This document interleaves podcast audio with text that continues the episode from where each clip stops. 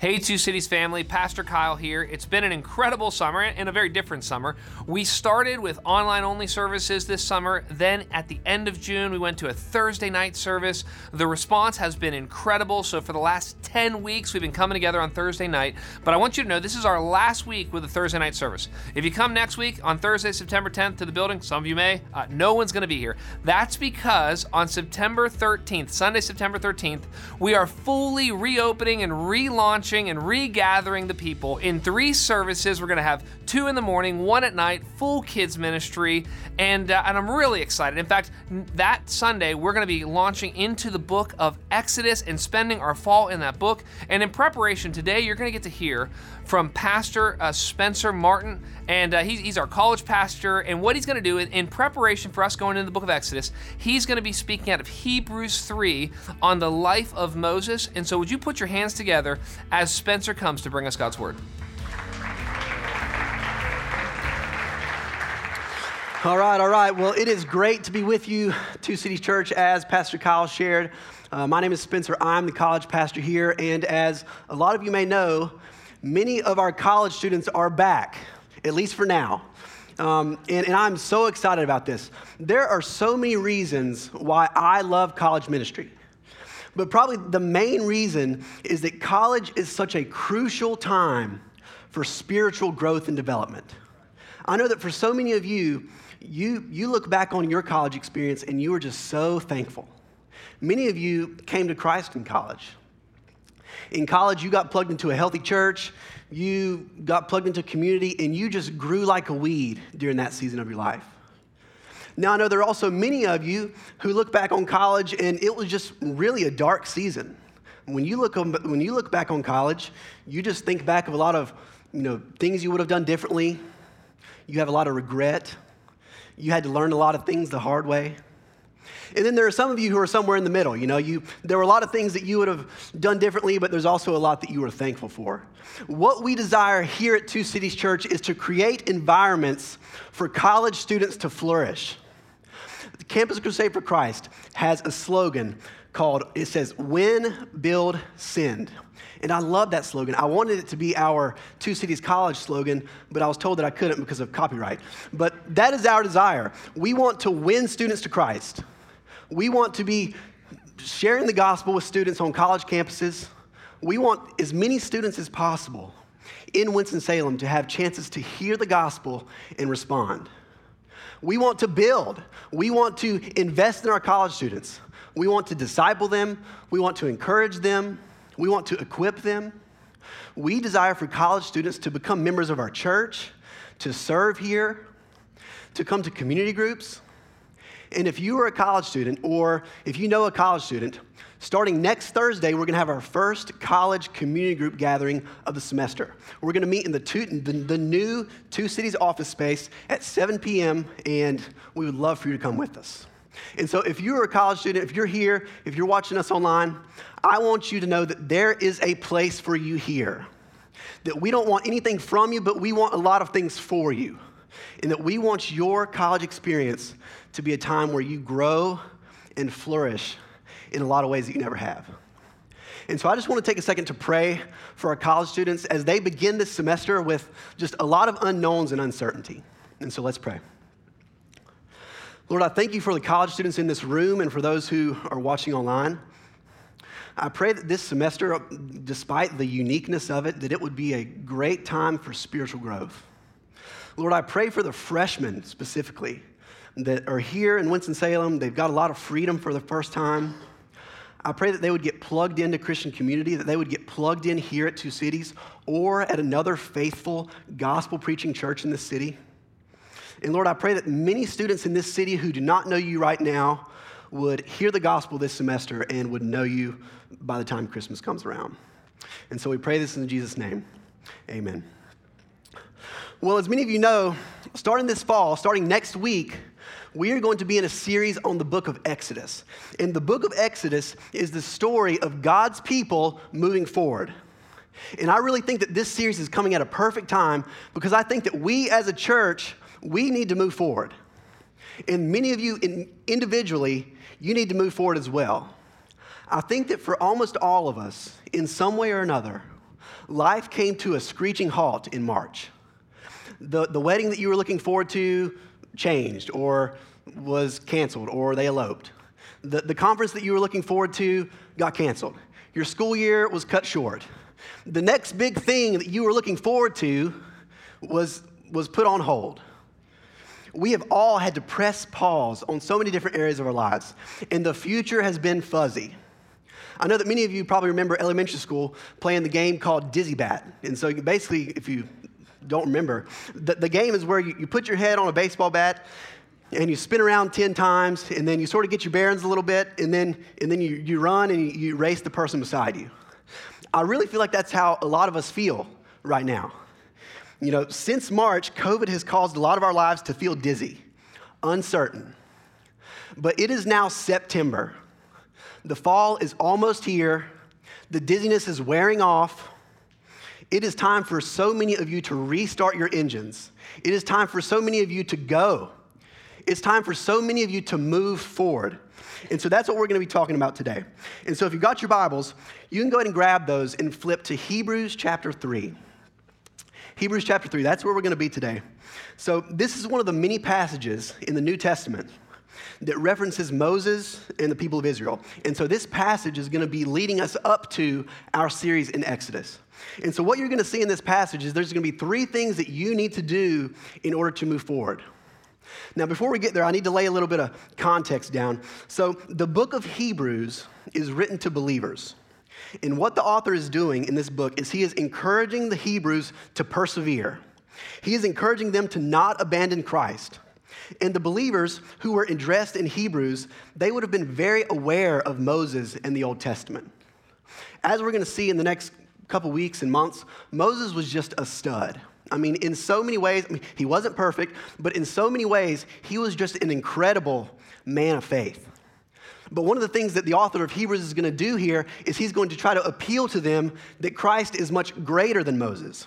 And so the passage of Hebrews is going to be referencing Moses and the people of Israel a lot. And so for the passage that I read to make sense, um, I've got to sort of explain something here. So, so what, what you see in Exodus is that Moses, he leads the people of Israel out of slavery in Egypt. And he leads them through the Red Sea, and you know, as the Egyptian army is chasing them, they end up getting swallowed by the sea. And if you grew up in church, you sang songs about this. You know, the Pharaoh, Pharaoh, let my people go song. Um, and so what ends up happening is the people of Israel end up in the wilderness. And it doesn't take long at all for the people of Israel to start grumbling and complaining. And I know, church folk grumbling and complaining, hard to believe. But what ends up happening is that they're in the wilderness, and Moses, he leads them up to the promised land. And God tells Moses, he says, Moses, I have this land for you. It's like, this land is going to be a place for your rest. Like, it's flowing with milk and honey. You're going to find safety here. And basically what ends up happening is the people of Israel begin to doubt God. They basically say, you know, I don't think that God is strong enough to lead us into this land where these people are because they're stronger than we are. And so God, basically, he's like, you know, you guys don't think you guys don't think that I'm strong enough? You don't think that I am able to lead you into this promised land? Fine then, wander. In fact, none of you except Caleb and Joshua, none of you are actually going to enter the promised land. And so that's the context for Hebrews three, uh, which is where we're going to read today. So I'm going to read most of this passage, and then we'll talk about it. Um, so as we read this, I want you to, to just keep in mind that the author is appealing to the believers to persevere and to move forward. Starting in verse one. Therefore, holy brothers, you who share in a heavenly calling, consider Jesus, the apostle and high priest of our confession, who was faithful to him who appointed him, just as Moses also was faithful in all God's house.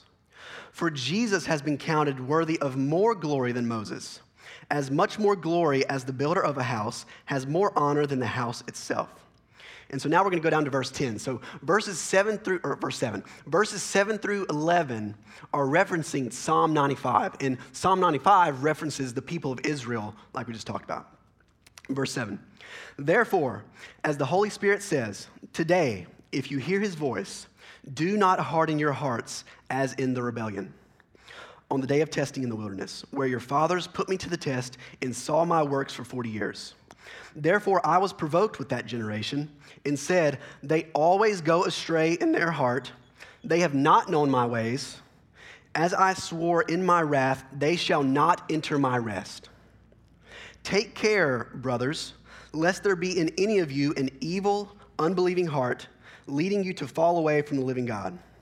But exhort one another every day, as long as it is called today, that none of you may be hardened by the deceitfulness of sin. And so there's, there's so many things to see in this passage. But the first thing that I want to point out is that in order for you to move forward, you must be in community. In order for you to move forward in the Christian life, you must be in community. Look back with me at verse twelve. It says, take care, brothers, lest there be in any of you an evil, unbelieving heart, leading you to fall away from the living God. But exhort one another every day, as long as it is called today, that none of you may be hardened by the deceitfulness of sin. And so what the author is saying here is he's saying some of you are at risk of falling away. But what you need to do in, to prevent that is to exhort one another. Well, what does it mean to exhort someone? The word exhort in this passage literally means to cheer, to encourage, and to comfort. Now, you obviously can't encourage someone very well if you're not with them. And vice versa, they can't encourage you very well if you're not with them. It is incredible, we know this, it is incredibly difficult to flourish spiritually if you are in isolation. We were not designed to be isolated. And I think you've heard this example before, but um, Castaway, the movie Castaway with Tom Hanks. If you haven't seen the movie, basically what happens in this movie is that Tom Hanks, or the Tom Hanks' character, is stranded on an island for like four years. And Tom Hanks is so lonely and so isolated that he ends up taking a Wilson's Sporting Good volleyball that he has and naming it Wilson and talking to the volleyball throughout the movie. He is so lonely and so isolated. He desires community so much that he ends up talking to a volleyball. And, you know, this is why for the last six months for so many of us have been so difficult, because we have been forced to be so much more isolated than normal. And I want to take us to Hebrews ten, verses twenty-four and twenty-five. You don't have to flip there. It's going to be on the screen. It says this. That this, this passage speaks to community so clearly. It says, and let us consider how to stir up one another to love and good works, not neglecting to meet together, as is the habit of some, but encouraging one another. And so here, the, the, the author of Hebrews says, you need to encourage each other. You need to stir each other up to love and good works, but in order for you to do that, you, you must meet together. You cannot neglect to meet together. Now, this should go without saying, but we have not been gathering on Thursday nights here for the last however many weeks for no reason. We are not going to going back to Sunday, Sunday services in ten days just because we want something to do on the weekends. You know, you'll hear people say, well, you know, do you, do you guys really have to gather? Is church really essential? Well, the response to that is a church, by definition, is an assembly. The, the Greek word for church literally means the assembly of God's people. And so, well, why is it important for the church to gather? It's because the scriptures are clear that we should gather. It says, do not neglect to meet together, because meeting together will allow for you to encourage one another.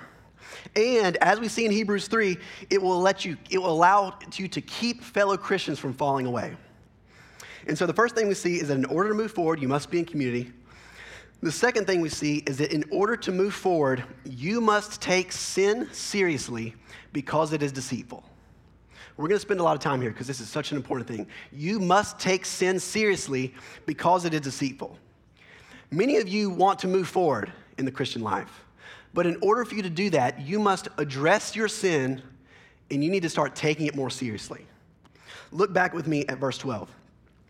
Verse twelve says, take care, brothers, lest there be in any of you an evil, unbelieving heart, leading you to fall away from the living God, but exhort one another every day, as long as it is called today, that none of you may be hardened by the deceitfulness of sin.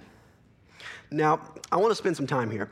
Um, if you grew up in church, you probably heard a ton of different definitions of sin. You know, and sin is sin's a really difficult topic to sort of define because it takes the whole Bible to sort of tell us what sin is. But you've heard that sin is missing the mark, or sin is falling short of the glory of God, or sin is rejecting God's law. And all those definitions are pretty good, but I came across a definition a couple years ago that I just love. It's it's from a man named Cornelius Plantinga. He's a theologian, philosopher, just a really smart guy. And he said this, he said, sin is any act, any thought, desire, emotion, word, or deed, or its particular absence that displeases God and deserves blame. Now, this definition has always been just incredibly convicting for me because I feel like it makes it so clear how difficult it is for us to not sin. Because not only is he saying that sin is any act, any thought, any desire that you have that's displeasing to God, but sin can actually be the lack of the appropriate desire. And so what that means is that you can come across a person in need and you cannot feel compassion for them, and that in itself can be sin. Verse twelve says, if you do not take care, that your heart will be hardened by the deceitfulness of sin. Now, I know that Pastor Kyle pretty often will, will use the definition, or he'll say that, you know, sin will take you further than you want to go, keep you longer than you want to sit, keep you longer than you want to stay, charge you more than you want to pay. And every time I hear that quote, I'm just like, yep, that that is correct. Sin is so deceitful. And I wrote down five ways that sin lies to you and is deceitful. And so we're going to walk through those. Number one is sin is dishonest in its promises. Sin is dishonest in its promises. Sin is deceitful in that it will promise you freedom, but it will end up enslaving you.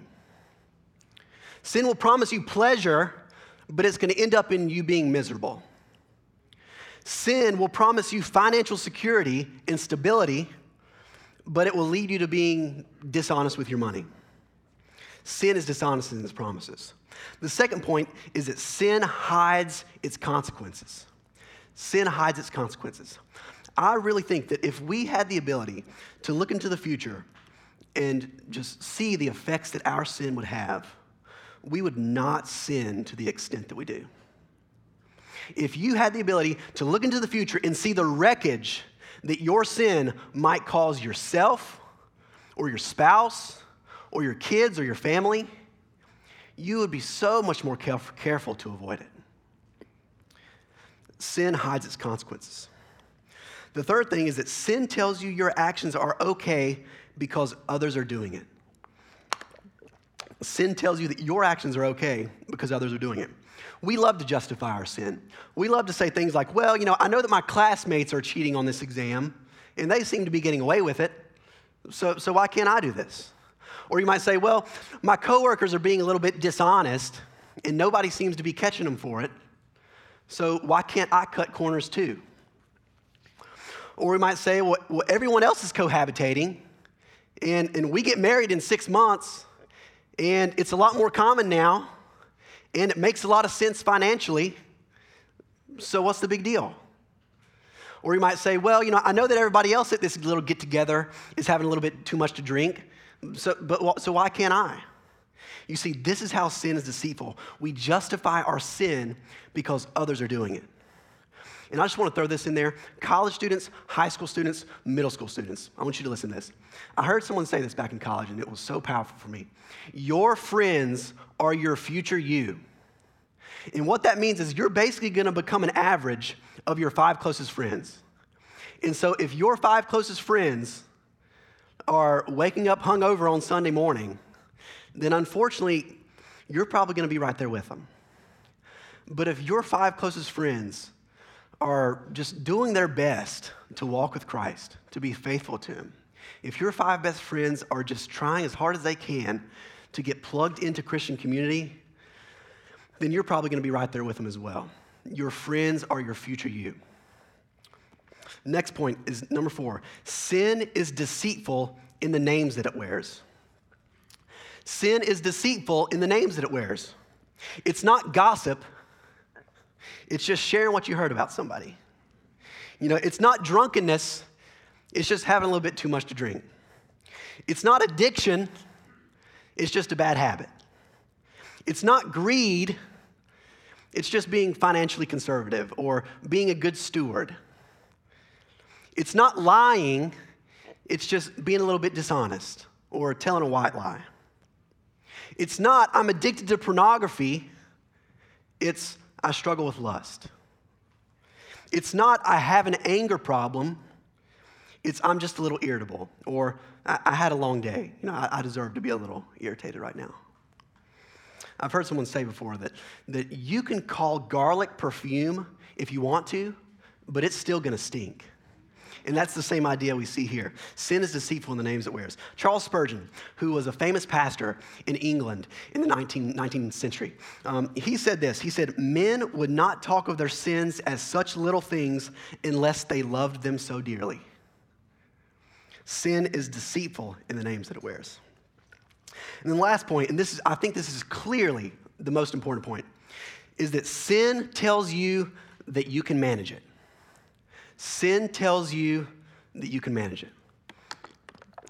You know, every once in a while, you'll be scrolling on Facebook or something, you'll see an article, or you'll be watching the news, and, and you'll see a story about somebody who just does just something, just, just a gross, terrible sin. And, and you know, you'll see that, and, and you'll and you'll say to yourself, or you'll say to somebody else, you know, I just don't ha- I just don't understand how anyone could do something so terrible. Like, I could never do something like that. Well, actually, yes, you could, because sin always escalates. Sin always escalates. Every single one of us in here have impulses and desires that go against God's good and right plan for our lives. And what you do with those impulses is you either feed or indulge those impulses, or you starve them. And when we give ourselves over to sin, our hearts are hardened, and like it says in verse thirteen, or like it says in verse thirteen, and sin escalates. I've heard someone use this example before. You know, there was a show in the nineteen nineties called When Animals Attack. Um, I've heard that the new Netflix documentary Tiger King has some similarities, but I'm sure none of you know anything about that. But but basically what basically what happens in, in this show is that these people, they have these exotic animals. A lot of times it's like a tiger. And they get these tigers when they're babies. And they raise these tigers, and they teach them to sit, and they teach them to jump through hoops, and they teach them to roll over, and they cuddle with them, and they take pictures with them and put it on Instagram. And the tiger grows and grows and grows, and you know, before you know it, you've got an adult tiger. And then every once in a while, one of those well-trained tigers ends up just snapping and bites somebody arm, bites somebody's arm off. And the, the crazy thing about this is when something like that happens, a lot of times they'll interview the owners. And, and the owners will just be like, you know, I've, I've just had him since he was a little baby. Like, since he was a little cub, I've had this tiger. I just could never, I, I just... I can't believe he would do such a thing. And when you see this, you're just like, seriously? It's like, this is a tiger. It's like, it bites things. Like, it, when it's not biting things, it's thinking of biting things. Like, and, and this is exactly how sin works.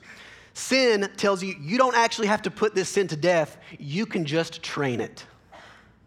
Or sin says, or sin convinces you that you it's just your cute little pet, and you can cuddle with it, and you've got it under control. Sin gets you to buy into the lie that you have mastered sin when in reality it has mastered you. Charles Spurgeon, again, he says this. He says, sin will flatter a man with the notion that he can go just so far and no farther and retreat with ease. He can tread the verge of crime and yet be innocent. Another person would be in great danger, but this self-satisfied fool thinks that he has such power over himself, and he is so intelligent and so experienced that he can stop at a safe point. The mo- this moth can play with the candle and not singe its wings.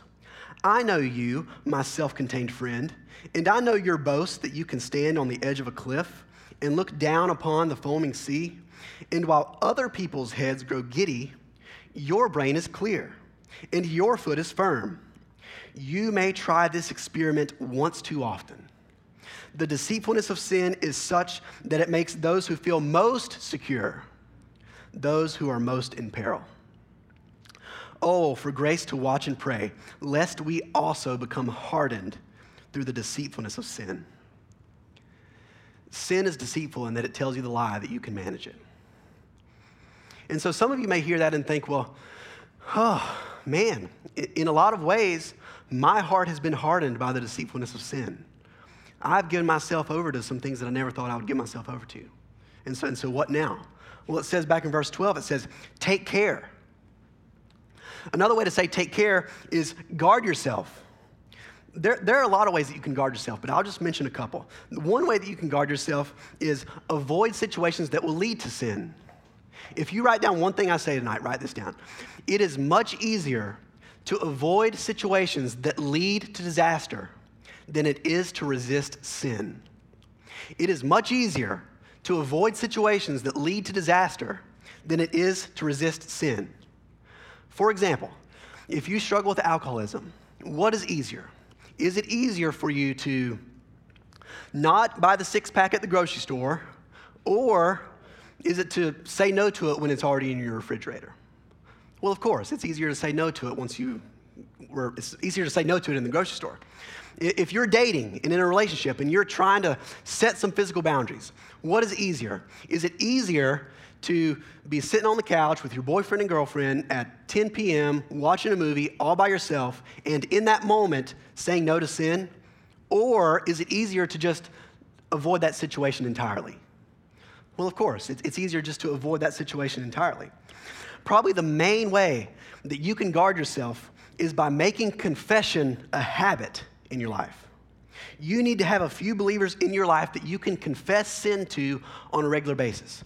And these need to be people who are able to walk with you through your struggles.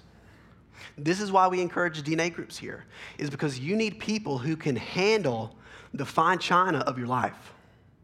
For many of you, what you need the most in order to put sin to death in your life is someone that you can be honest with about your failures and someone who can speak truth into your life. If you have no one that you can be honest with and, and nobody that you're exposed to, it's going to make healing in your life so much more difficult. As I've shared up here before, I work as a P A in gastroenterology, and pretty often I'll have a patient encounter that will go something like this.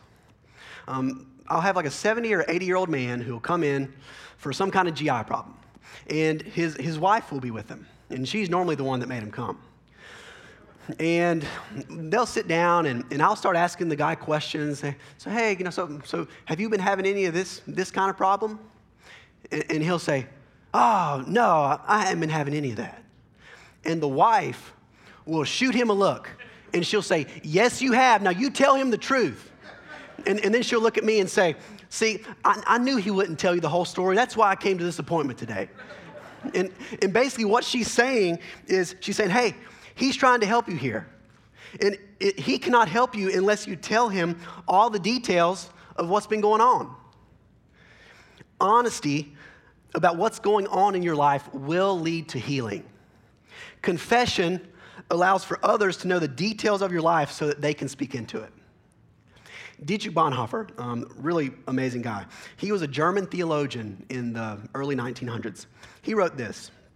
He said, in confession, the breakthrough to community takes place. Sin demands to have a man by himself. It withdraws him from community. The more isolated a person is, the more destructive will be the power of sin over him. And the more deeply he becomes involved in it, the more disastrous is his isolation. Sin wants to remain unknown. It shuns the light. In confession, the light of the gospel breaks into the darkness and seclusion of the heart. The sin must be brought into the light. The unexpressed must be openly spoken and acknowledged. All that is secret and hidden is made manifest. It is a hard struggle until the sin is openly admitted. Do you have that kind of fellowship with anyone in your life? Do you have anyone that you can sit down with and they can talk with you about your, your struggles and speak truth into your life. If you don't have that kind of relationship, I want to encourage you this week to reach out someone, reach out to someone and ask them to hold you accountable. If you're a student, reach out to one of your student leaders. If you're plugged in here and you're just trying to figure out who to go to, talk to your community group leader. You must take sin seriously because it is deceitful. And so the last point is that in order to move forward, you must fixate on the gospel. In order to move forward, you must fixate on the gospel. So before the author of Hebrews tells them to be in community and to not be hardened by the deceitfulness of sin, he pleads with them to consider Jesus. He says, I know that Moses was a faithful man of God, and we have much to learn from him, but your attention needs to be fixated on Christ and the gospel. Let's go back to verse one. Hebrews three one says, therefore, holy brothers, you who share in a heavenly calling, consider Jesus, the apostle and high priest of our confession, who was faithful to him who appointed him, just as Moses was also faithful in all God's house. For Jesus has been counted worthy of more glory than Moses, as much more glory as the builder of a house has more honor than the house itself. And so verse one says that we should consider Jesus. It says that Jesus is our apostle and high priest. So the, wor- the word apostle here, when it talks about Jesus, this is the only time in the New Testament where Jesus is referred to as the apostle. The word apostle literally means one who is sent. And so like Moses, Christ was sent to communicate God's truth to God's people. But unlike Moses, Christ himself was the truth. Like Moses, Christ was sent from God to his people, but unlike Moses, Christ was the perfect, faithful apostle. Unlike Moses, Jesus' heart was never hardened by the deceitfulness of sin. Jesus never had an, had an action, had a thought, had a word, had a deed that was displeasing to God and deserved blame. And not only was Christ our perfect apostle, the one who came from God to us, but Christ is also our high priest. So what a priest is, is someone who goes from the presence of a needy people into the presence of God. In the Old Testament, what a priest would do is they would go to God and make offerings to God on behalf of God's people. And as our priest, Christ is our advocate and our representative substitute.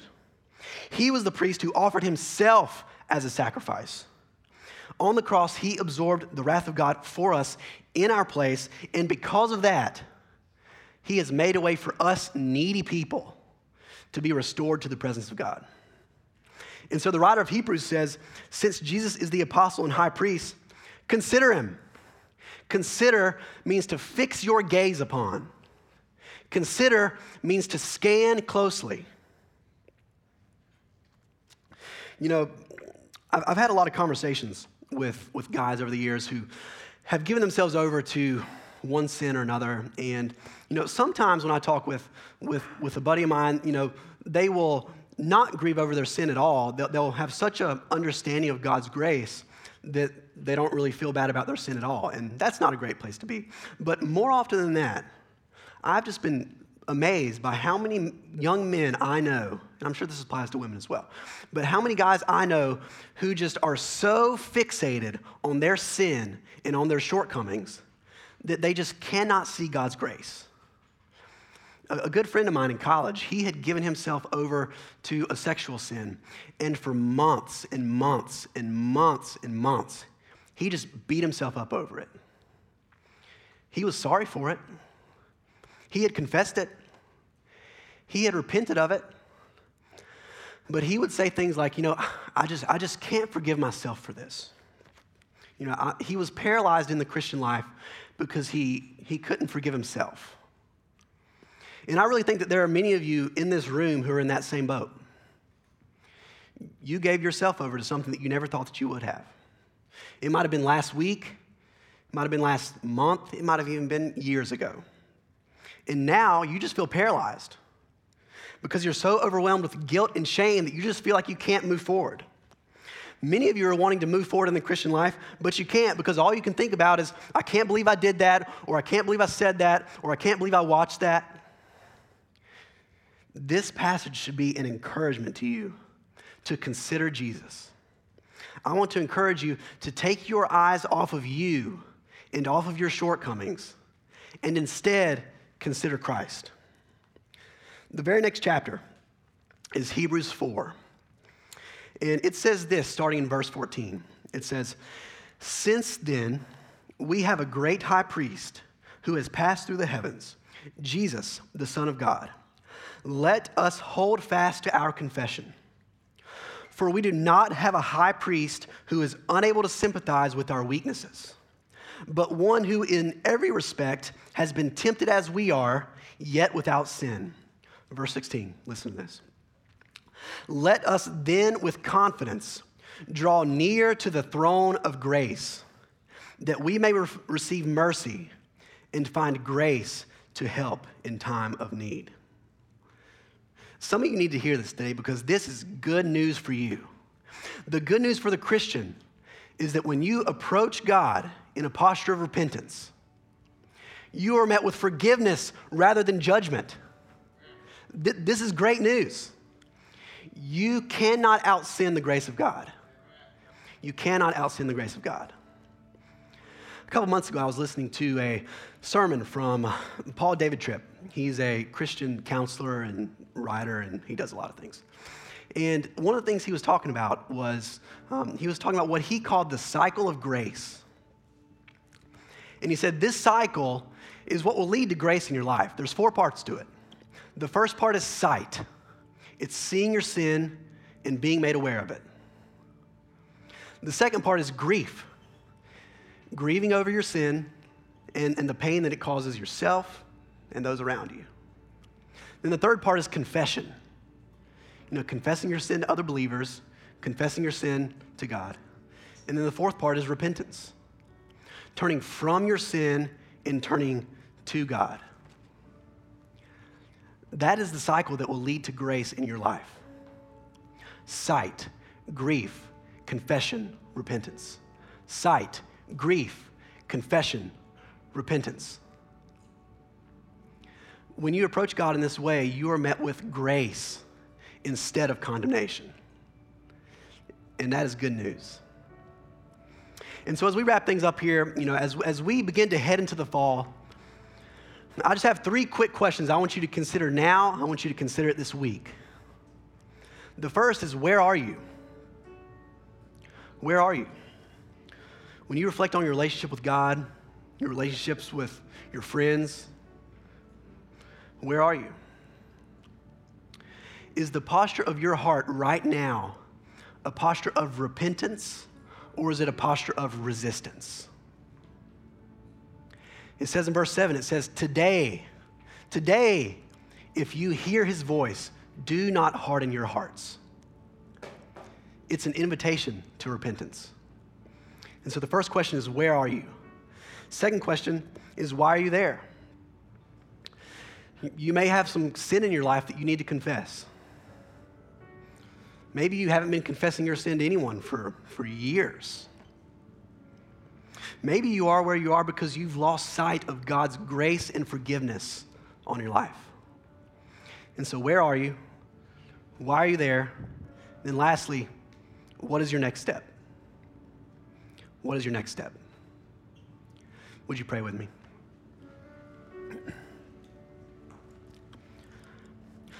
Lord, your word says in Psalm twenty-seven four, it says, "One thing have I asked of the Lord, that will I seek after, that I may dwell in the house of the Lord all the days of my life, to gaze upon the beauty of the Lord."